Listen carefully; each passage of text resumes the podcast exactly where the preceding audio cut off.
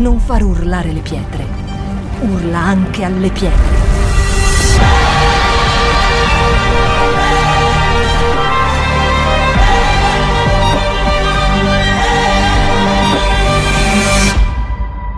Shout 2022. Alza il volume della tua fede. Allora, io sono qua oggi per presentare il libro Faccia a faccia con il re. Chi è che sa già un po' di che, quali sono gli argomenti di Faccia a faccia con il re? Qualcuno ha visto qualche diretta? Sapete qualcosina?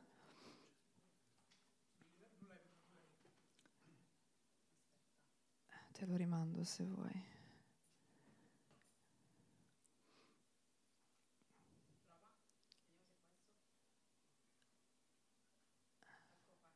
È quello lì, sì.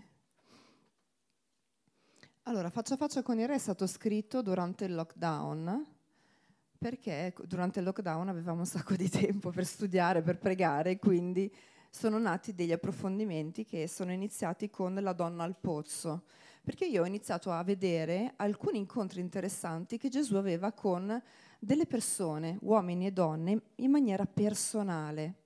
Non erano persone famose, non erano persone importanti, erano persone semplici con cui però Gesù aveva un dialogo molto particolare. E il primo che ho iniziato a vedere è stato questo con la donna al pozzo, dove lui inizia a interagire con lei portandola ad un livello di consapevolezza fuori dal comune, perché loro si incontrano e lui per lei è un estraneo, è un giudeo, per cui un popolo ostile e nemico con cui non c'è uno scambio, però Gesù è interessato a costruire un dialogo con questa donna perché lui vede in lei qualcosa che nessun altro vede. E quando Gesù le dice dammi da bere, lei un po' rimane così stupita dicendo ma cos'è che vuole questo qua che mi chiede da bere? E Gesù le propone esattamente quello che lui vede che lei sta cercando. Lei sta cercando di saziarsi in qualche modo e lui le offre quello di cui lei ha bisogno. In questo dialogo, oggi non predicherò su questo, ma è solo un'introduzione per dirvi perché ho scritto questo libro, in questo dialogo Gesù porta rivelazione dopo rivelazione la donna con cui sta parlando allo stesso livello di conoscenza spirituale in cui lui è. E Gesù fa sempre così con noi, quando instaura un dialogo con noi, non lo fa per lasciarci come siamo, ma lo fa sempre per darci una prospettiva spirituale delle cose, una prospettiva del cielo, perché come lui vede le cose è molto meglio di come le vediamo noi. E quando noi incontriamo Gesù non possiamo rimanere uguali. Nessun uomo che ha incontrato Gesù in questo libro rimane uguale. E penso che sia urgente, attraverso tutte le informazioni meravigliose che noi abbiamo, rimanere comunque focalizzati su una cosa sola, che è la conoscenza di Cristo.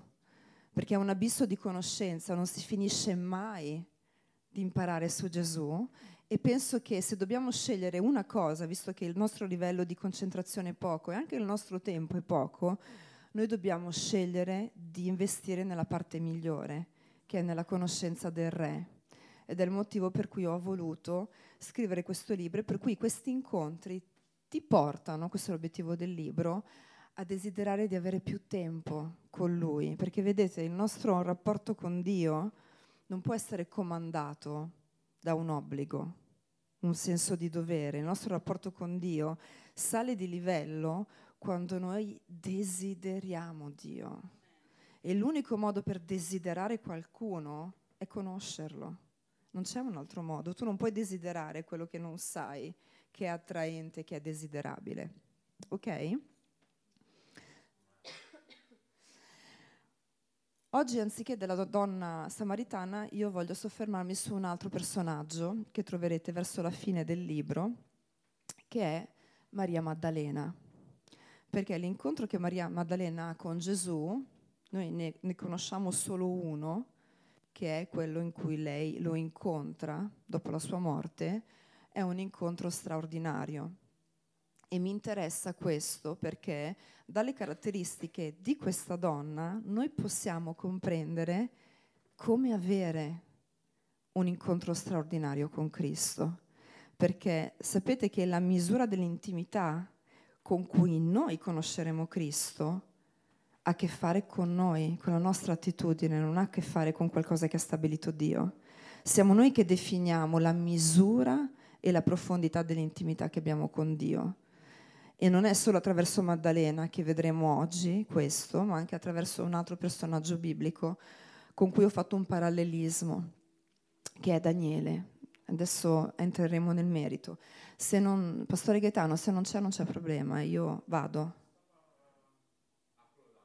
Ah, ok, va bene. Quando è pronto mi fate un segno.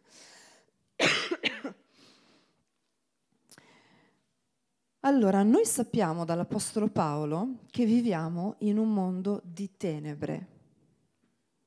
Che cosa significa vivere in un mondo di tenebre? Perché naturalmente noi nasciamo, noi vediamo le cose in maniera naturale, quindi non abbiamo questa percezione di essere ottenebrati, noi comprendiamo che siamo in un mondo oscuro quando nasciamo di nuovo. Prima noi non abbiamo questa percezione, sappiamo che c'è qualcosa che ci manca, nasciamo, che non sappiamo neanche il perché nasciamo, quindi qualche domanda uno quando è adolescente inizia, preadolescente inizia a farsela, però non abbiamo questa percezione di essere in un mondo ottenebrato, in un mondo senza luce né conoscenza. Però il primo capitolo del Vangelo di Giovanni ci dà una descrizione con un ampissimo respiro di che cosa significa vivere in un mondo ottenebrato e di chi sia Gesù Cristo. Perché Gesù non è solo il figlio di Dio che si è incarnato e che è venuto per liberarci. Gesù è molto di più. E adesso noi vedremo nel primo capitolo di Giovanni cosa la parola di Dio dice su chi Cristo è e lo leggiamo insieme, è Giovanni 1, 1,14.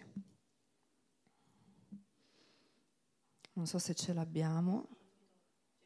Fantastico. E dice così, nel principio era la parola, la parola era con Dio e la parola era Dio. Essa nel principio fu con Dio, ogni cosa è stata fatta per mezzo di lei e senza di lei delle nessuna delle cose fatte è stata fatta. In lei era la vita e la vita era la luce degli uomini. La luce splende nelle tenebre e le tenebre non l'hanno sopraffatta. Fermiamoci un attimo qua. Quindi la Bibbia dice che nel principio c'era la parola e la parola è Dio e la parola è vita e questa vita è la luce degli uomini. Vedete quanti passaggi che fa Giovanni, che uno dice ma ce lo dice in maniera un po' più semplice perché la parola è Dio, ogni cosa è stata fatta, la luce, la vita. Il riassunto è che questa parola è Cristo che si è incarnato e in questa parola noi abbiamo la vita e abbiamo la luce della conoscenza. Di quale conoscenza? Della vera conoscenza di Dio. Voi sapete che noi ci siamo ottenebrati a causa di una falsa conoscenza, di una conoscenza corrotta, senza la luce di Cristo, che è la conoscenza del bene e del male. Perché Dio non voleva che noi mangiassimo dall'albero della conoscenza del bene e del male? Perché è una conoscenza corrotta, senza la luce di Cristo. È qualcosa di doppio del bene e del male. Però senza Dio noi non siamo in grado di discernere il bene e il male.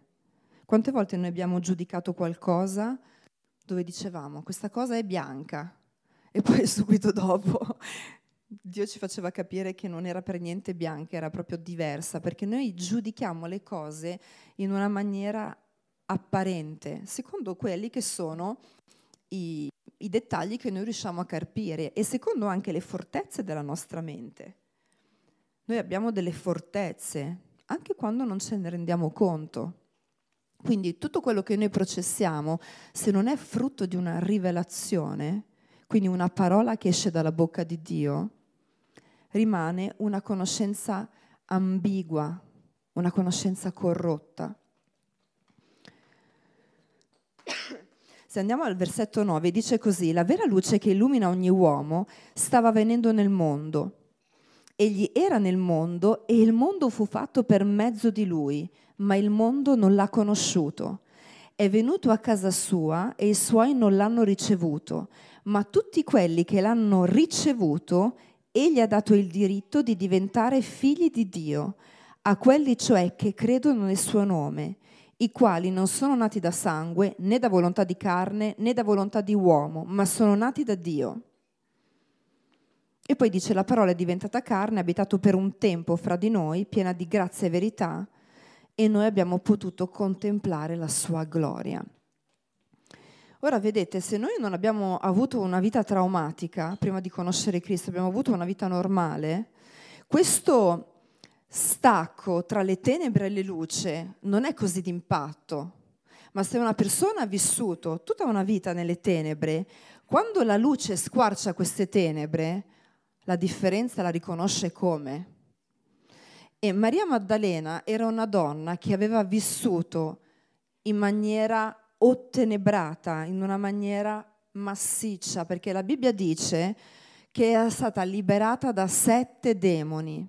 È interessante, la Bibbia non dice mai un numero a caso, ok? Il fatto che specifichi che siano sette demoni, sette noi sappiamo che è un numero che noi di solito associamo a Dio, ok? Però è un numero che sta a indicare anche qualcosa di completo, ok? Lei era completamente ottenebrata, era completamente soggiogata dalle tenebre e quando la parola di Cristo è arrivata fino a lei, lei è stata liberata completamente. Noi vediamo fin da subito che lei lascia tutto per seguire Gesù. Vediamo che nel nei Vangeli ci sono diversi riferimenti a Maddalena. Luca 8, 1, 3 ci dice appunto che è stata liberata insieme ad altre donne, però la specifica dei demoni è solo su Maddalena. E queste donne che sono state liberate seguono Gesù insieme ai suoi discepoli e provvedono al mantenimento di Cristo e dei suoi discepoli. E quando lei viene liberata, lei inizia ad avere una vita completamente focalizzata su Cristo. E lo capiamo perché la sua radicalità è tale che noi la vediamo anche nei momenti più pericolosi della vita di Cristo, che è il momento in cui lui viene arrestato, il momento in cui lui viene crocifisso. Ok? All'epoca eh, di Gesù, diciamo, la donna non aveva tutta questa libertà di movimento, soprattutto erano donne. Allora, lei non si dice che, la Bibbia non dice che fosse sposata, quindi probabilmente era una donna sola. Immagino già l'opinione pubblica con questa donna da sola che segue Cristo con altri 12 uomini, che va in giro con altre donne, però le altre donne erano benestanti ed erano sposate. Ok? Lei comunque era stata una donna indemoniata, non sappiamo di preciso come si manifestavano le tenebre, alcuni pensano fosse una prostituta, però in ogni caso lei è stata liberata da un'oppressione demoniaca. E noi vediamo un'attitudine molto interessante di Maddalena perché i Vangeli ci dicono che non solo lei è presente alla crocifissione, e alla crocifissione sono presenti solo quattro persone, chi è che sa chi sono? Maria Giovanni, Maddalena e la zia di Gesù, ok, la sorella di Maria. Sì, la mamma c'è, l'abbiamo già detto. Quindi sono solo in quattro. E ci sono solo due che seguono dove viene deposto il corpo. Perché quando Giuseppe di Arimatea va a chiedere a Pilato il corpo di Gesù, ci sono solo due donne che seguono per capire dove è stato messo il corpo e sono Maria e Maddalena. Ok? Loro vanno di proposito a scrutare perché vogliono vedere dove viene deposto il corpo. perché il loro focus, in particolare il focus di Maddalena, era rimanere vicino a chi l'aveva salvata. Lei aveva chiara una cosa, che molti altri non avevano e che ancora noi oggi non abbiamo chiaro, che la cosa più importante, soprattutto la luce della nostra vita è, è, Cristo. Senza di Cristo noi non siamo capaci di intendere, di discernere, non siamo capaci di fare niente. E lei aveva compreso, prima ancora di, di capire che Gesù sarebbe risorto, che Gesù era una chiave per la sua vita, l'unica chiave per la sua vita. È per questo che lei non stacca di un secondo gli occhi da Cristo e vi voglio chiedere di ricordarvi la potenza che c'è nel tenere lo sguardo incollato a Cristo, perché se noi teniamo lo sguardo incollato a Cristo, non potremo vedere altre cose. Avete presente l'esempio che fa sempre il cantico su avere occhi di colomba? Quando tu sei molto focalizzato su una cosa, allora, intanto la colomba ha una, cap- una caratteristica degli occhi che lei non riesce ad avere una visione come ce l'abbiamo noi di 180 gradi, ma lei si riesce a focalizzare solo su una cosa alla volta, ok? Ma anche noi che abbiamo uno sguardo un po' più ampio, quando siamo focalizzati su una cosa, se io mi focalizzo su questo pedale, io non riesco a guardarvi in faccia, io rimango focalizzata su quello. Questo implica che se tu sei focalizzato su qualcosa, tutto il resto non è sotto il tuo raggio di sguardo, quindi non c'è modo di distrarsi. Ok? Lei era talmente focalizzata su Gesù che lei non ha dato retta agli soldati che c'erano, che potevano comunque arrestarli. Non ha considerato il fatto che magari poteva essere cacciata dal fatto che stava comunque seguendo Giuseppe di Arimatea, che era un nobile dell'epoca che comunque stava facendo anche qualcosa di illegale, perché uno che veniva ucciso, condannato alla morte di croce, era considerato un delinquente, non c'era sepoltura per questo tipo di delinquenti. Però la Bibbia dice già in Isaia che Gesù sarebbe stato deposto con il ricco e quindi è come se Dio avesse aperto una possibilità per Giuseppe di Arimatea di prendere il corpo perché la scrittura si adempisse. E lei lo vede, lei vede Giuseppe mettere Gesù nel suo sepolcro. E lo vede ricordandosi molto bene, avendo fisso nella mente che un giorno dopo dovevano aspettare il sabato perché il sabato nessuno poteva fare niente e quindi loro devono aspettare 24 ore per potersi muovere. Immaginatevi la, l'animo dei discepoli, perché anche se Gesù gli ha detto più volte che sarebbe morto e risorto, loro non capiscono questo dettaglio, non lo, non lo discernono, perché non c'era stata una rivelazione ancora che aveva squarciato le tenebre rispetto alla risurrezione. Quindi loro rimangono un giorno intero così, aspettando di potersi muovere per andare al sepolcro. Ma vedete, la prima che arriva al sepolcro è Maddalena. Non sono, non sono neanche i suoi discepoli, è l'unica che ha l'occhio ben focalizzato. Neanche la madre è arrivata prima di Maddalena. Questo mi parla di un'attitudine e di una posizione estremamente radicale. Mi parla di qualcuno che ha un obiettivo solo, che è quello di tenere il suo occhio incollato a Cristo. E questa cosa ha generato un incontro sovrannaturale che noi adesso andremo a leggere nel Vangelo di Giovanni. E mi piace molto questa attitudine. Quando io mi, come dire, vivo dei momenti di raffreddamento, dei momenti dove faccio fatica a rimanere focalizzata, io vado sempre a leggermi di quei personaggi che sono riusciti a mantenere alto il loro livello di posizionamento e di consacrazione. Perché? Perché mi ricordo il frutto che genera questo e noi vedremo sia con Maddalena che con Daniele un frutto sovrannaturale di chi cammina in questo modo radicale. E noi sappiamo da Vi leggo brevemente i riferimenti che fanno, ehm, i passaggi che fanno riferimento a Maria, giusto per darvi una traccia biblica. Matteo 27, 56, 61. Dice così, fattosi sera venne un uomo ricco di Arimatea chiamato Giuseppe, il quale era diventato discepolo di Gesù. Questi, presentandosi a Pilato, chiese il corpo di Gesù. Allora Pilato comandò che il corpo gli fosse dato. Giuseppe prese il corpo, lo avvolse in un lenzuolo pulito e lo depose nella propria tomba nuova che aveva fatto scavare nella roccia. Poi, dopo aver rotolato una grande pietra contro l'apertura del sepolcro, se ne andò. Maria Maddalena e l'altra Maria erano lì sedute di fronte al sepolcro.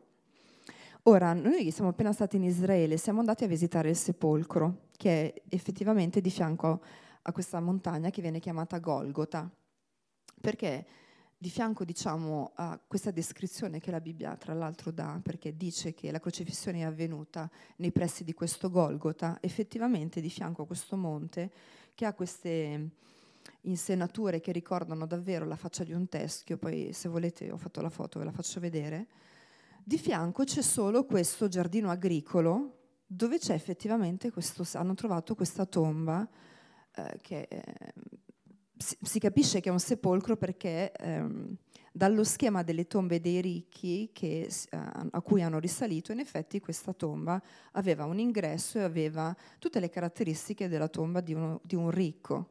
E hanno trovato anche al, per terra, eh, diciamo, eh, quella specie di stradina che, che, che permetteva alla pietra di rotolare per andare a chiudere il sepolcro.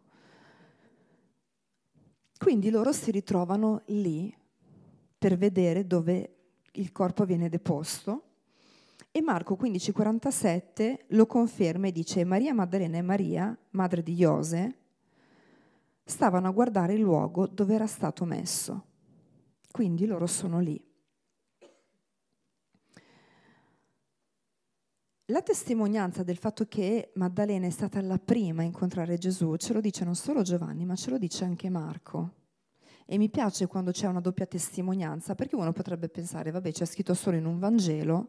No, c'è scritto anche nel Vangelo di Marco e adesso vediamo. Marco è molto breve, poi noi adesso andremo a vedere l'incontro che lei ha nel Vangelo di Giovanni. Marco 16, 9, 10 dice così, Or Gesù, essendo risuscitato la mattina del primo giorno della settimana, apparve prima Maria Maddalena, dalla quale aveva cacciato sette demoni. Quindi lo lascia molto chiaro. È quella Maddalena lì da cui Gesù aveva cacciato sette demoni. Così siete sicuri di questo? Questa andò a annunciarlo a coloro che erano stati con lui, i quali facevano cordoglio e piangevano. Quindi nessuno aveva avuto la rivelazione della risurrezione ancora. Ma andiamo a prendere Giovanni, che è, diciamo, come dire, la sede di questo incontro sovrannaturale. Giovanni 21, 22. E dice così. Il primo giorno della settimana, la mattina presto, mentre ancora era buio, Maria Maddalena andò al sepolcro e vide la pietra tolta dal sepolcro. Allora corse verso Simon Pietro e l'altro discepolo che Gesù amava e disse loro, hanno tolto il Signore dal sepolcro e non sappiamo dove l'abbiano messo. Pietro e l'altro discepolo uscirono dunque e si avviarono al sepolcro. I due correvano insieme, ma l'altro discepolo corse più velocemente di Pietro e giunse per primo al sepolcro. E chinatosi vede le fasce per terra, ma non entrò. Giunse intanto anche Simon Pietro che lo seguiva ed entrò nel sepolcro e vide le fasce per terra e il sudario che era stato sul capo di Gesù, non per terra con le fasce, ma piegato in un luogo a parte. Ora è interessante perché Giovanni ci dice questo dettaglio. Mi ricordo che una volta ho ascoltato una predicazione di un um, pastore dell'Africa che lui aveva fatto uno studio sugli usi e costumi degli ebrei, perché la Bibbia ci dà questo dettaglio del fatto che c'è il lenzuolo e il sudario piegato, perché ci dice che è piegato?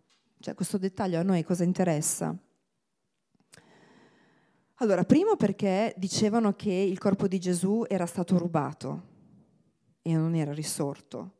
Ora, se fosse stato rubato, il ladro di sicuro non avrebbe perso tempo a piegare il sudario e lasciarlo sopra. Ma la cosa più interessante è che gli ebrei, quando hanno un tempo di convivio insieme, sono a tavola, se gradiscono il tempo e la cena, lasciano il fazzoletto tutto stropicciato in segno di gradimento. Se non gradiscono quel tempo che hanno passato, ripiegano il loro tovagliolo e lo lasciano lì sul tavolo.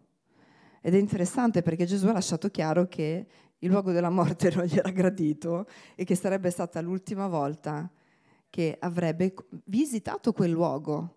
Nella cultura ebraica, ebraica, questo era un messaggio che loro potevano capire.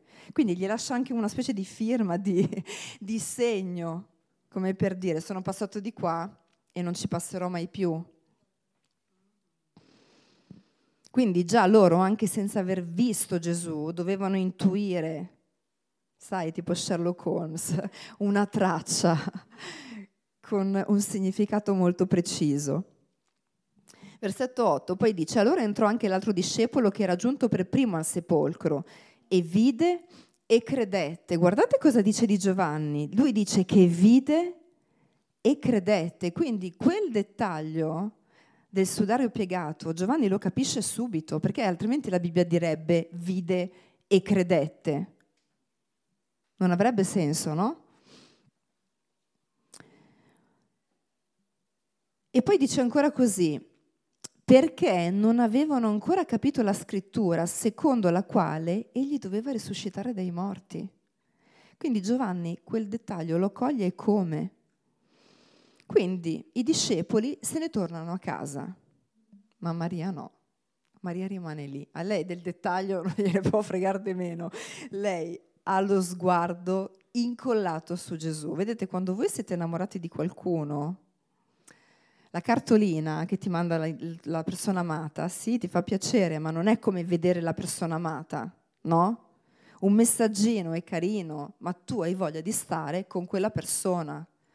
Quindi lei che ragionamento fa? Lei dice l'ultimo posto dove io ho visto essere deposto Cristo è questo e io da questo posto non mi muoverò. C'è un altro personaggio che ha questo tipo di attitudine radicale che poi noi vedremo. Vi ricordate Daniele? Daniele aveva dichiarato questo, che lui avrebbe digiunato e pregato fino a quando la risposta non l'avrebbe raggiunto. Vedete che tipo di attitudine ha questa gente e vediamo che cosa raccoglie questo tipo di attitudine. Quindi Maria invece, verso 11, se ne stava fuori vicino al sepolcro a piangere e mentre piangeva si chinò a guardare dentro il sepolcro ed ecco vide due angeli, vestiti di bianco, seduti uno a capo e l'altro ai piedi dove era stato il corpo di Gesù. Ed essi le dissero, donna, perché piangi? Egli rispose loro, perché hanno tolto il mio Signore e non so dove l'abbiano deposto. Detto questo si voltò indietro e vide Gesù in piedi, ma non sapeva che fosse Gesù. E Gesù le disse, donna, perché piangi? Chi cerchi? Ella, pensando che fosse il giardiniere, gli disse, Signore, se tu l'hai portato via, dimmi dove l'hai deposto e io lo prenderò. Gesù le disse Maria. Ella voltatasi gli disse in ebraico Rabboni, che vuol dire maestro. Gesù le disse non trattenermi perché non sono ancora salito al Padre. Guardate che interessante. Allora Gesù nasce, fa tutta la trafila, tutta la sua, diciamo, vita dicendo che non ha un posto dove posare il capo, facendo tutto quello che ha vissuto in ubbidienza al Padre, vivendo tutto quello che gli esseri umani vivono, pur essendo Dio, hai questi tre anni di predicazione, vive tutta l'umiliazione possibile e immaginabile, le torture, il dolore della morte di croce, il dolore della separazione dalla presenza di Dio che lui non aveva mai vissuto.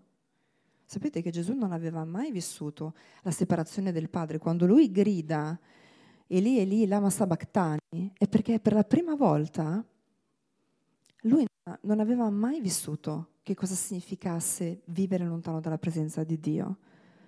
E al di là del fatto che lui incarna il grido dell'umanità caduta, perché noi nasciamo senza la presenza di Dio, quello è il momento più doloroso di tutti Ok, è il momento in cui tra l'altro si oscura il cielo.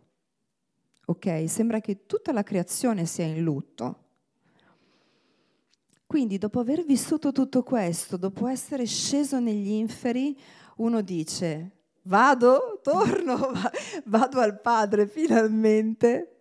Sapete quando noi abbiamo fretta, no? che dobbiamo fare assolutamente una cosa c'è una persona che magari ci telefona o che ci trattiene, noi cosa gli diciamo? Adesso non posso.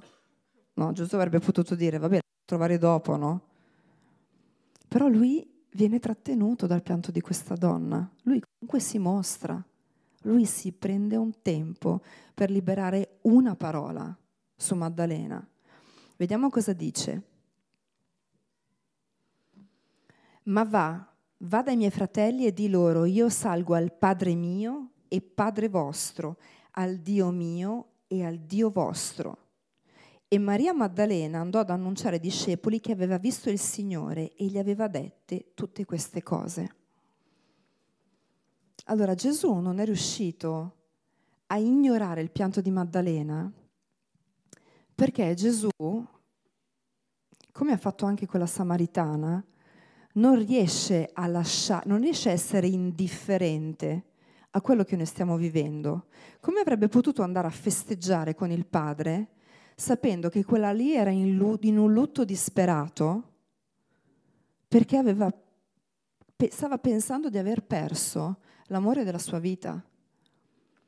Lui non ha avuto il cuore libero per andare dal padre se non prima di consolare il cuore di Maddalena e di salire dal padre, perché non avrebbe voluto festeggiare con il padre sapendo che Maddalena era ancora lì a piangere. Il suo pensiero è stato vado a festeggiare, ma rendo partecipe della mia gioia anche Maddalena, non vado a festeggiare così, lasciando lei nel pianto. E questo è molto interessante perché vedete, noi a volte vediamo Dio in una maniera lontana, come se lui non potesse empatizzare con quello che stiamo vivendo noi. Perché questo è sempre il modo del diavolo di screditare la persona di Dio davanti ai nostri occhi. Io mi ricordo che c'è una mia amica che mi aveva raccontato una cosa molto triste, di una cosa che aveva vissuto nella sua chiesa di prima, e lei mi aveva raccontato di una visione che aveva avuto, che a me veramente ha toccato tantissimo, e diceva che eh, mentre lei piangeva per questa cosa dolorosa, lei vedeva lo Spirito Santo che piangeva con lei, su di lei. E lei diceva che lo Spirito Santo, gli diceva, ma, ma scusa, perché stai piangendo tu? E lo Spirito Santo gli ha detto, io sto piangendo, sto piangendo per te, perché sto partecipando al dolore con cui stai, stai, che stai vivendo tu. E vedete, a volte Dio non, non cambia la situazione in maniera radicale, però Dio è lì che partecipa al nostro dolore. Altrimenti Gesù non si sarebbe fermato. Tu quando vuoi bene a qualcuno non riesci ad andare a celebrare, a festeggiare qualcosa, se sai che una persona che ami sta male per qualche motivo, perché la tua gioia non può essere completa. Vi ricordate nella prima lettera di Giovanni quando dice che noi testimoniamo di ciò che abbiamo visto e che abbiamo udito, perché la nostra gioia sia piena. E ci sono due traduzioni, una dice perché la nostra gioia sia piena e l'altra traduzione dice perché la vostra gioia sia piena. Quindi quello che io capisco, tutte le volte che leggo il Vangelo in qualche passaggio, è che Dio è uno con noi, lui vuole essere uno con noi e ci sono dei passaggi molto concreti attraverso, ci, attraverso cui lui ci mostra questo. E io trovo davvero interessante che questa radicalità del cuore di Maddalena le ha permesso di avere un incontro con Gesù che nessun altro ha avuto. Perché anche quando Gesù si mostra la sera, perché la stessa sera lui si mostra nell'alto solaio dove i discepoli sono riuniti a pregare, ma lui era già salito al Padre. L'unico che l'ha visto prima di salire al Padre è Maddalena, l'unica che ha tenuto gli occhi incollati su Gesù e che non si è mossa. Questo posizionamento è molto importante. Questo tipo di fame è quella che genera un risveglio attorno a noi. Questo tipo di posizione è qualcosa che può avvenire solo quando noi prendiamo una decisione dentro di noi, nessuno può farlo per noi. Ma quando noi decidiamo che Gesù è il bene più prezioso che abbiamo, questo genera una raccolta e una ricompensa che non è naturale, che scrive la storia. E le persone che hanno questa attitudine generano, vivono cose che tutti gli altri non vivono. Mi ricordo che una volta stavo pregando e avevo questo, questo pensiero no, del fatto che Gesù era circondato dai suoi discepoli, però c'erano sempre tre che erano la sua cerchia più stretta, che erano Giovanni, Giacomo e Pietro. Io mi sono chiesta, ma perché Gesù ha scelto questi tre rispetto ad altri, no? E chiedevo, Spirito Santo, dammi una dritta perché io voglio sapere la chiave per essere tra quelli della cerchia più stretta, perché a me mi interessa questo argomento. E lo Spirito Santo mi ha detto una cosa molto semplice, mi ha detto quel posto è di chi lo vuole perché Pietro, Giovanni e Giacomo erano sempre lì, attaccati. Che cosa vuol dire questo? C'era Pietro che continuava a fare delle affermazioni perché lui aveva questo fuoco nel cuore, anche se poi non aveva un'idea sobria, ma lui era sempre lì. Addirittura Giovanni e Giacomo, sicuramente anche la madre aveva una spinta così forte, perché la madre stessa è andata a chiedere a Gesù che i figli potessero essere uno alla destra e uno alla sinistra. Cioè, pensate come sono cresciuti questi due qua. Gente radicale, gente che ha detto se c'è una possibilità di avere quel posto, sarà mia. Quel posto lì sarà mio. E a me piace molto questo tipo di attitudine, perché questo tipo di attitudine è in grado di tirare giù cose che occhio non ha visto e che orecchio non ha udito. E la stessa cosa noi la vedremo in una maniera molto chiara nella vita di Daniele. Daniele mi ricorda molto l'attitudine di Maria Maddalena, perché Daniele è un altro che ritiene Cristo il suo rapporto con Dio più prezioso di qualsiasi altra cosa lo circondi. Vedete, Daniele quando è stato prelevato dal re Nabucodonosor era molto giovane, era un adolescente insieme ai suoi amici. E la Bibbia dice che quando lui viene portato alla corte del re, siccome il re voleva comunque far crescere dei principi ebrei alla sua corte, lui inizia intanto a offrirgli i cibi più prelibati. Mm? Io non so cosa mangiassero i babilonesi, però Daniele ha fatto un pensiero e Daniele ha detto, io non mi contaminerò Vedete, alla corte del re non ci sono cibi prelibati, ci sono anche vestiti preziosi, no? Oggetti preziosi. Chi era vicino al re solitamente veniva rivestito di queste cose. Però di fronte a tutto questo, che poteva, voglio dire, far venire il desiderio di ottenere cose e favori, soprattutto in un adolescente, ma anche in un adulto, funziona con l'adolescente che con l'adulto, Daniele ha avuto un pensiero solo, puro. E dice così, Daniele 1, 8, 12, 20. Daniele prese in cuor suo la decisione di non contaminarsi con i cibi del re e con il vino che il re beveva e chiese al capo degli eunuchi di non obbligarlo a contaminarsi. Vi ricordate anche che il capo degli eunuchi era un po' perplesso perché diceva adesso il re mi ha comandato questa cosa, io gli devo dire che questi qua vogliono mangiare cece e fagioli, rischio comunque di entrare in conflitto con la volontà del re, no? E poi se, mi, se, se deperite in questi giorni si faceva il problema che la sua testa sarebbe saltata, giustamente, no? Però guardate Daniele, Daniele non è solo un teorico, è uno molto pratico. Allora, io ho questo obiettivo, come lo raggiungo? E gli dà una strategia e gli dice, caro, mettici alla prova per dieci giorni, ok? E tu vedrai se mangiando legumi e acqua, se noi deperiamo meno.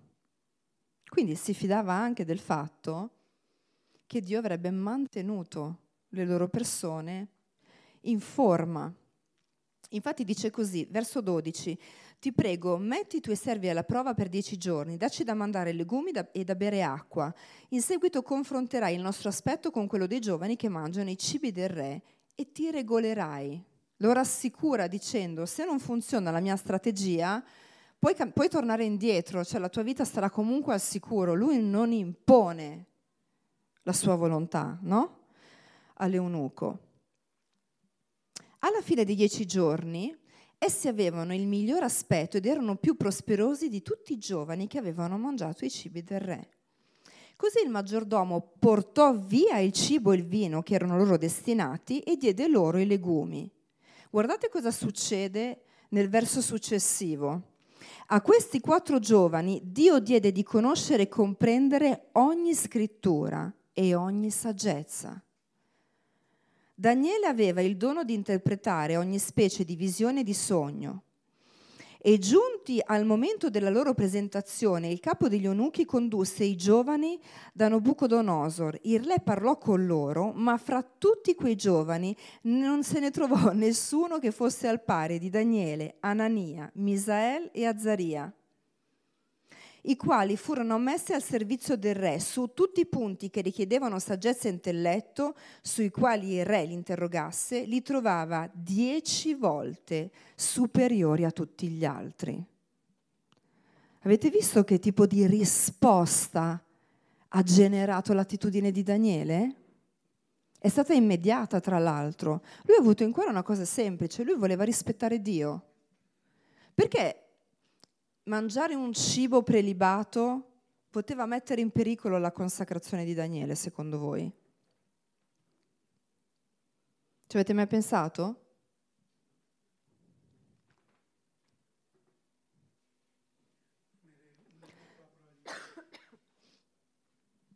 Vedete, noi, nutri- noi viviamo secondo quello di cui ci nutriamo. Non era un problema in sé mangiare il cibo, del re, ma avrebbe aperto un appetito in Daniele di cose lussuose della corte del re. E lui non si poteva confondere, perché la sua missione era quella di rimanere in uno stretto rapporto con Dio. E questo ci parla del fatto che noi dobbiamo imparare a vigilare in una maniera intenzionale, perché ci saranno alcune volte dove Dio ti chiederà di rinunciare a delle cose dove tu logicamente dici, ma non c'è niente di male. E oggettivamente non c'è niente di male. Ma quella cosa può essere una breccia, qualcosa che il diavolo usa per togliere il tuo focus. Perché vedete, noi siamo tremendamente frustrati quando ci troviamo ad essere divisi, che un po' stiamo correndo per il regno di Dio e un po' però abbiamo per la testa altre cose che ci interessano. E la Bibbia dice che noi non possiamo avere due padroni, perché o ameremo uno e odieremo l'altro, o onoreremo l'uno e l'altro, insomma, lo tratteremo un po' così. C'è sempre questa dicotonia dentro di noi, perché? Perché c'è sempre il conflitto tra ciò che vuole lo spirito e ciò che vuole la carne. E vedete, io ho diviso in alcuni punti le attitudini di Daniele perché mi interessa che noi oggi possiamo avere delle chiavi pratiche per tenere il nostro sguardo ben focalizzato, perché l'anima si nutre con lo sguardo. Come mangia l'anima? Con quello che vede. Il corpo mangia con la bocca, ma l'anima mangia con gli occhi. E come noi usiamo i nostri occhi determinerà quale focus avremo davanti a noi. Ho visto questa scena che mi ha colpito molto al muro del pianto in Israele, perché hanno un modo molto particolare pregare. Vabbè, io ho visto solo la parte delle donne perché tu puoi entrare, io che sono donna, se puoi entrare solo nella parte femminile, perché il muro del pianto è diviso in due, maschi e femmine. E c'erano queste ragazze giovani, veramente giovani, che avevano la Bibbia, la Bibbia no, avevano la Torah piccolina, perché loro riconoscono solo la Torah, il Pentateuco, E tieni conto che c'era questa Bibbia piccolina che loro leggevano e poi, una volta che l'avevano letta, se la mettevano così davanti agli occhi e pregavano. Loro hanno questo modo di pregare molto particolare su e giù, ma si appiccicavano la parola di Dio sugli occhi. E mi ha colpito molto questa cosa perché non ho visto una persona farlo, ho visto una serie di ragazze fare questa cosa e lo Spirito Santo mi ha parlato sul fatto che è un modo per custodire e tenere la parola di Dio in una parte ben visibile perché tu non possa vedere nient'altro che ti confonde. Infatti gli ebrei avevano questo modo di mettere la parola sugli stipiti delle porte, se li mettevano con i rotolini, dappertutto, perché è un modo per preservare l'ingresso dello sguardo, perché anche la parola di Dio entra attraverso gli occhi. Non solo l'anima si nutre con la porta d'ingresso dello sguardo, ma anche lo spirito. È la, stesso, la stessa porta d'ingresso. Quindi il punto numero uno è questo. Daniele non si mischia con le cose di questo mondo.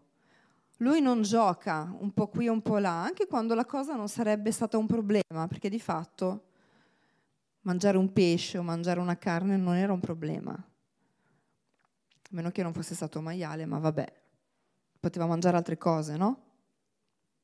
Ma il punto è, io non apro, non espongo la mia persona a un appetito diverso da Cristo. Sapete che l'anima ha diversi appetiti, no? L'anima è un abisso, all'anima piacciono le cose belle, all'anima piacciono quelle cose che la, in, che la intrattengono, come film, videogiochi. All'anima piace essere intrattenuta, all'anima non piacciono le cose di sacrificio, non ci pensa proprio. Il motivo per cui entra in conflitto con le cose dello Spirito, perché ogni, cioè, lo Spirito Santo a volte ci chiede delle cose che all'anima non piacciono perché l'anima cerca la sua pace, che è una pace apparente, di circostanza. Punto numero due, noi lo vediamo in Daniele dal mm, capitolo 2, 14, 23 e 26, 30. E, e praticamente è quel momento dove Nabucodonosor impazzisce, ha questo sogno che nessuno riesce a interpretargli e decide che farà fuori tutti, tutti i saggi di Babilonia. E Daniele va un attimo e dice ma eh, scusa cos'è che sta succedendo perché rischiamo tutti di morire, no? E allora Ario che gli spiega, guarda, non c'è nessuno che interpreti il sogno che il re ha fatto, che è un sogno che ha scosso molto il re, perché Dio gli stava parlando, lui ha capito che era un sogno importante perché il suo animo era turbato. Allora guardate Daniele, Daniele era uno stratega, perché lui va a parlare con Arioc e dice così, allora Daniele si rivolse con prudenza e contatto ad Arioc, capo delle guardie del re, che era uscito per, per uccidere i saggi di Babilonia, e prese la parola e dice così, perché questo decreto così perentorio da parte del re? Allora Arioc gli spiega il motivo. Daniele si presentò al re e gli chiese di dargli tempo gli avrebbe fatto conoscere, avrebbe fatto conoscere a re l'interpretazione del sogno. Quindi Daniele, senza avere nessun tipo di rivelazione, dice, re, ti darò io la risposta. Guardate che interessante. Uno si comporta così solo quando ha una certezza assoluta che Dio gli parlerà, no? Perché comunque sta esponendo la sua vita alla decapitazione, giusto? però lui sa che Dio in qualche modo gli parlerà. Allora va a dare la buona notizia agli amici, ragazzi, digiuniamo e preghiamo perché se non avremo questa rivelazione moriremo tutti. Guardate che bello, abbiamo questa notte per avere questa rivelazione. E allora Daniele va a casa e informa Anania, Misaele, Azzaria e i suoi compagni e gli implora, gli esorta a implorare la misericordia di Dio a proposito di questo segreto, affinché Daniele e i suoi compagni non fossero messi a morte con tutti gli altri saggi. Allora il segreto fu rivelato a Daniele in una visione notturna ed egli benedisse il Dio del cielo dicendo sia benedetto eternamente il nome di Dio, a cui appartengono la saggezza e la forza. Egli atterna i tempi e le stagioni, depone i re gli innalza, dà saggezza ai saggi e il sapere agli intelligenti. Egli svela le cose profonde e nascoste e conosce ciò che è nelle tenebre perché la luce abita con lui. Vedete come Daniele, il livello di conoscenza che Daniele ha di Dio? Daniele sa che Dio trae dalle tenebre i segreti. E a volte noi ci facciamo scrupoli anche solo per chiedere delle cose specifiche che riguardano la nostra vita perché pensiamo che Dio non ci parlerà o perché magari ottenere quella risposta comporta un prezzo, comporta il prezzo del digiuno e del tempo. A noi ci scoccia tanto investire tempo, soprattutto quando sembra che non arriva niente. Daniele non era spaventato del tempo che avrebbe investito per ricevere la rivelazione. A noi ci scatta questa cosa che se entro cinque minuti Dio non ci risponde, siamo già in agonia. È vero o no? Poi se passa una settimana e ancora Dio non ci ha risposto, stiamo pensando già al suicidio. Però Daniele no. Daniele no, perché sapete, Daniele, come Maddalena, era focalizzato su Cristo, non sul tempo che passava. Era focalizzato sulla bontà di Dio, non sul fatto che avrebbe potuto perdere la testa. Vedete, dove voi focalizzate il vostro sguardo determinerà le scelte che farete. E questo è molto importante. Perché il diavolo, prima mio marito diceva che noi abbiamo una capacità massima di sette secondi di concentrazione. Perché il diavolo fa così? Il diavolo non vuole mica che il popolo di Dio sia focalizzato, perché diventa pericoloso per lui. Perché noi siamo, se noi siamo gente divisa nei nostri desideri, un po' vogliamo camminare con Dio, però un po' vogliamo anche, non so, comprarci la Jeep e un po' vogliamo anche andare alle Hawaii, noi lavoreremo un po' per quello, un po' anche per la Jeep e un po' anche per le Hawaii. E quindi questo crea una specie di dicotomia interiore perché i tuoi interessi sono divisi. Non è che tu non puoi desiderare delle cose, ma non puoi desiderarle più del tuo tempo con Dio. Perché se tu scambi questo, sarai dominato dalla cosa che tu hai desiderato. Vedete, solo Cristo è morto per noi.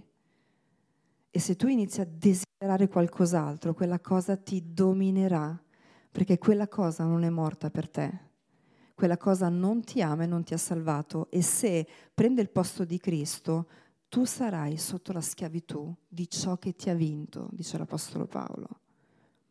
Ognuno è schiavo di ciò che l'ha vinto. Quindi noi dobbiamo, come Daniele, guardare la cosa giusta. E Daniele l'ha fatto, dice ok. Il punto numero due è Daniele confida in Dio con tutto il suo cuore il, il suo centro è Dio, non ha altri obiettivi, non ha altre distrazioni. E al verso 26 noi vediamo qualcosa, un risultato straordinario di questa posizione di Daniele, perché il re dice a Daniele, sei capace di farmi conoscere il sogno che ho fatto e la sua interpretazione? Daniele rispose al re, il segreto che il re domanda né saggi né incantatori e né magi né astrologi possono rivelarlo al re. Ma c'è un Dio nel cielo che rivela i misteri ed egli ha fatto conoscere al re Nabucodonosor quello che deve avvenire negli ultimi giorni. Ecco dunque quali erano il tuo sogno, le visioni della tua mente, quando eri a letto, i tuoi pensieri quando si riferivano a quello che deve avvenire da ora in avanti e colui che rivela i misteri ti ha fatto conoscere quello che avverrà. Quanto a me, questo segreto mi è stato rivelato non per mia saggezza, non perché la mia saggezza è superiore a quella degli altri, ma perché io possa dare l'interpretazione al re e perché tu possa conoscere i pensieri del tuo cuore. Guardate il risultato di essersi preservato. Addirittura Daniele riceverà la rivelazione degli ultimi tempi, delle 70 settimane. Guardate il frutto di sacrificare quello che ci piace oggi per avere una parte molto migliore. Lui era in grado di conoscere quello che un altro sognava. E non era un sogno qualunque, era la rivelazione degli ultimi tempi. Daniele aveva chiaro che il vero tesoro era il suo tempo con Dio. A volte noi non riusciamo a sacrificare le cose che ci piacciono, perché la verità è che noi non abbiamo chiaro che il tesoro prezioso è Cristo. Non ce l'abbiamo chiaro perché lo sappiamo nella testa, ma non abbiamo questo tipo di esperienza. Mi ha colpito un post che ha messo mia sorella ieri su Facebook, devo, su cui devo indagare perché mia sorella ancora non è credente, e scrive questa cosa. E io capisco che parla del mio nipotino più piccolo.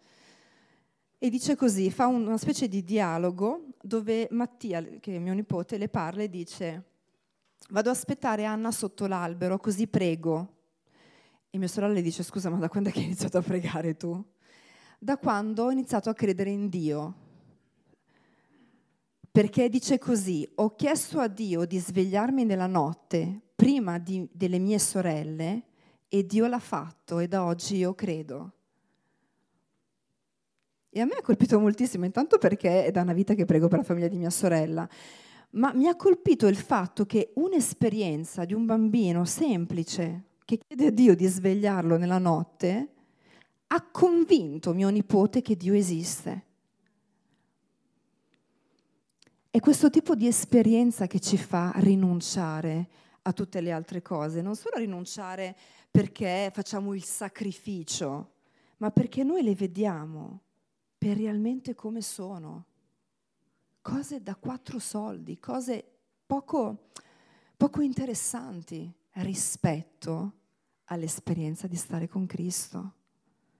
Finché noi non abbiamo la rivelazione che quello che ci attira e ci lega, quello che ci seduce, è veramente qualcosa di poco conto, noi non riusciremo a rinunciare alle cose, perché sarà una specie di sforzo umano dove tu dici rinuncio, rinuncio, rinuncio, come dicono i cattolici, rinuncio, e il giorno dopo sei lì, perché quella cosa è ancora troppo attraente per te.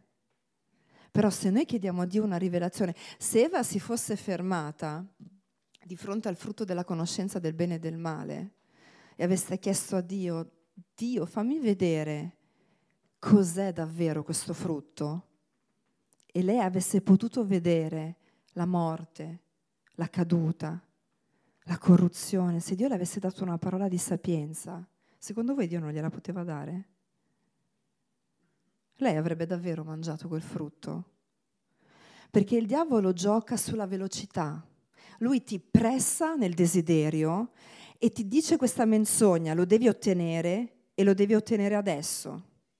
Se lui riesce a combinare queste due cose, lui ti spingerà a peccare, perché se tu hai quella capacità di resistere, di posizionarti, di dire No, voglio pregare prima di andare a, conquistare questa cosa qua, perché magari non, non, non fa per me, non è, non è il meglio per me, e aspetti che Dio ti dia una rivelazione su quello, quando la vedrai con gli occhi di Dio dirai,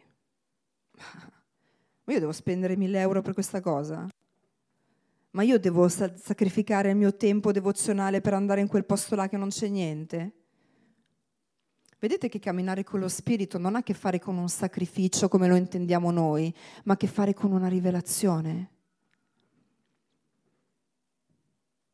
Perché a Dio non, non funziona il fatto che tu ti sforzi di fare qualcosa se non c'è un sì e un amen dentro di te, perché la fede ha a che fare con ciò che ancora non si vede, ma che tu hai visto.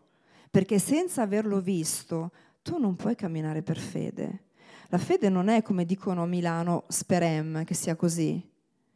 La fede ha a che fare con un'intuizione dello spirito che ti mostra come stanno davvero le cose e che ti convince a camminare verso quello. Allora tu cammini per fede perché l'hai visto, non perché non l'hai visto. Se non l'hai visto è camminare alla cieca, non è camminare per fede. Il motivo per cui Daniele rimaneva lì e bussava fino a quando non otteneva la risposta che voleva, era perché sapeva che non avrebbe potuto camminare per fede senza un'intuizione che viene dallo Spirito. Perché noi, come dice Giobbe, senza la luce di Dio rimaniamo senza parole e senza direzione. Non possiamo fare scelte spirituali senza la luce di Dio che ci mostra ciò che è vero e ciò che non è vero. Come la fai la scelta spirituale? Non la vedi? Che scelta spirituale devi fare? Chi cammina in maniera cieca sono i non credenti, sono quelli che non sono nati di nuovo, ma non i figli di Dio. La Bibbia dice che Dio ai suoi amici rivela i suoi segreti. E a volte noi ci comportiamo come un popolo che non ha la grazia di ricevere da Dio, come se fosse troppo difficile ricevere da Dio. Ma questa è una menzogna demoniaca. Vedete, noi viviamo sulla base di ciò che crediamo. Pirandello diceva, così è se vi pare, se vi sembra così, quello diventa vero. Se il diavolo ti convince che una cosa è così e non lo è, quella diventa la tua verità, la verità su cui tu camminerai. Perché noi dobbiamo confrontare tutte le parole e tutte le convinzioni della nostra mente con la parola di Dio? Perché dobbiamo discernere ciò che è vero da ciò che non lo è. Non è per avere la legge e per seguire una dottrina. La legge senza lo spirito, la Bibbia dice che uccide. Tu, se vorrai servire Dio col, con la forza del tuo braccio, caro mio, ti stancherai, ti scoraggerai e, e ti seccherai. Perché è lo Spirito che ci rende, che ci nutre fino al punto di sapere cosa dobbiamo fare. E poi arriviamo al punto numero tre, dove Daniele fa una scelta al capitolo 6, cercano di fargli una trappola perché la Bibbia dice che non trovano un appiglio su cui condannare Daniele. Cioè Daniele era talmente irreprensibile che non riescono a trovare un buco dove entrare i suoi amici, tanto che devono mentire su di lui per fare in modo che lui venga messo nella fossa dei leoni. E dice così, Daniele 6, 4, 5 e poi il 10.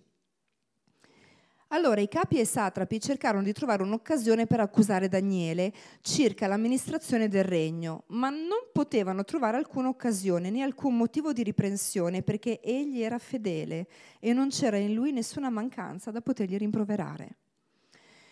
Quegli uomini dissero dunque, noi non avremo nessun pretesto per accusare questo Daniele se non troviamo qualcosa che concerne la legge di Dio. Ok? Quindi vi ricordate che fanno istituire questa scultura a cui loro si devono prostrare. E Daniele se ne frega. Sapete cosa dice la Bibbia? Versetto 10. Quando Daniele seppe del decreto, se ne andò a casa tenendo le finestre della sua camera aperta verso Gerusalemme e tre volte al giorno si metteva in ginocchio, pregava e ringraziava Dio come era solito fare. Quindi questo decreto che gli vietava di pregare il suo Dio, a lui gli entra da un orecchio e gli esce dall'altro, non gliene può fregare di meno, anzi apre pure la finestra perché così tutti possono vedere e lui fa quello che per lui era vitale, tempo con Dio. Vedete, la Bibbia dice che Daniele pregava tre volte al giorno.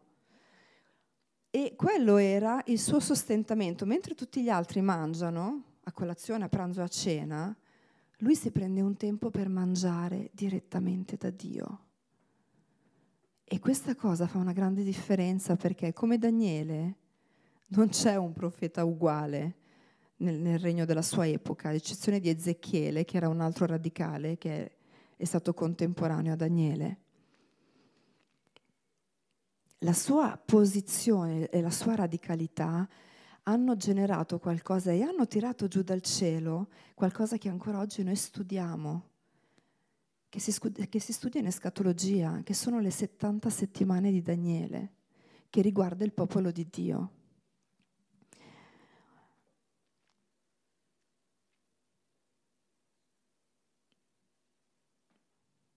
Punto numero uno, Daniele non si mischia con le cose di questo mondo. Dentro te stesso non puoi essere diviso, devi camminare in maniera integra, che significa che sei intero, interamente convinto di una cosa, non un po' di qua e un po' di là, qualsiasi cosa sia. Punto numero due, Dio rimane il tuo centro. E perché rimanga il tuo centro devi confidare con tutto il tuo cuore in Dio, perché altrimenti avrai sempre, come si dice, un, un piano B, un piano di salvataggio personale, no? E il punto numero tre è che lo sguardo di Daniele è fisso su Cristo. E questa cosa dello sguardo è una cosa molto pratica se il, non so, quella serie tv o quei videogames o quella cosa che ti coccola tanto l'anima toglie il tuo tempo con Dio, tu la tagli, la disinstalli dal tuo telefono e la togli di mezzo, perché è inutile lasciarla lì che ti tenta. Quando Gesù dice se il tuo occhio ti fa peccare, cavalo e gettalo, ha a che fare con una posizione radicale Vuoi tutto da Dio? Vuoi il sovrannaturale? Vuoi l'incontro che Maddalena ha avuto con, Cre- con Gesù? Togli quella cosa di mezzo che ti divide, che divide l'interesse della tua anima. Vedete, noi abbiamo un compito difficile, il credente ha un compito difficile perché è chiamato a non vivere secondo quello che vede, ma è chiamato a vivere secondo cose che non si vedono. E per l'uomo è difficile, perché noi siamo esseri prettamente visivi. La vista è il primo senso che ha un impatto, come dire, più, uh, più impattante rispetto anche all'udito, rispetto all'olfatto, rispetto al tatto, perché attraverso la vista si nutre la tua anima e il tuo spirito. Quindi noi abbiamo questa chiamata di camminare verso le cose, guardando alle cose di lassù. E cosa sono le cose di lassù? non si vedono. Se noi avessimo gli occhi aperti su quanto sono immensi i tesori del regno dei cieli, quanta bellezza c'è nel regno di Cristo. Voi secondo voi avreste il conflitto di non perdere tempo con qualche cavolata di questo mondo? No? Quindi il nostro sforzo è cercare di eh, seminare, seminare, seminare nel, nel discernimento spirituale, cioè vedere più chiaramente ciò che non si vede di quello che noi vediamo oggi. E vedete, voglio concludere con questa dichiarazione che fa l'autore della lettera agli ebrei, Ebrei 12, 1, 2.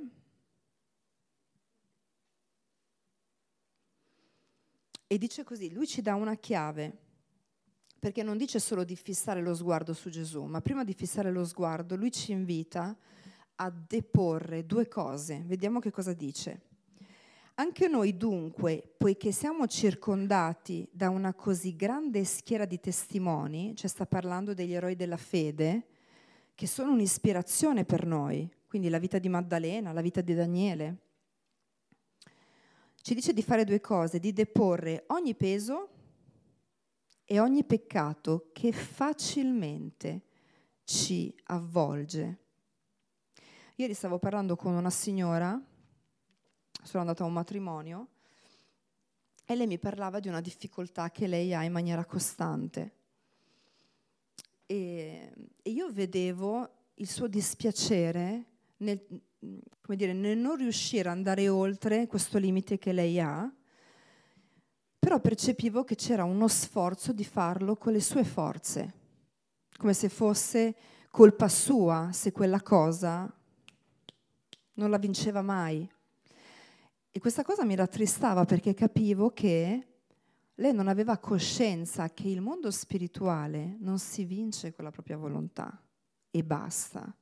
Noi abbiamo bisogno della potenza e dell'autorità del nome di Gesù. Lui dice, deponi ogni peso e ogni peccato davanti a me e fissa lo sguardo su di me, vuol dire che mentre noi facciamo questo, è Gesù che ci dà la grazia di andare oltre, di rimanere focalizzati su Cristo, perché cosa dice? Eh, e corriamo con perseveranza la gara che ci è proposta, fissando lo sguardo su Gesù, che crea la fede e la rende perfetta. È Gesù che crea la fede e la rende perfetta.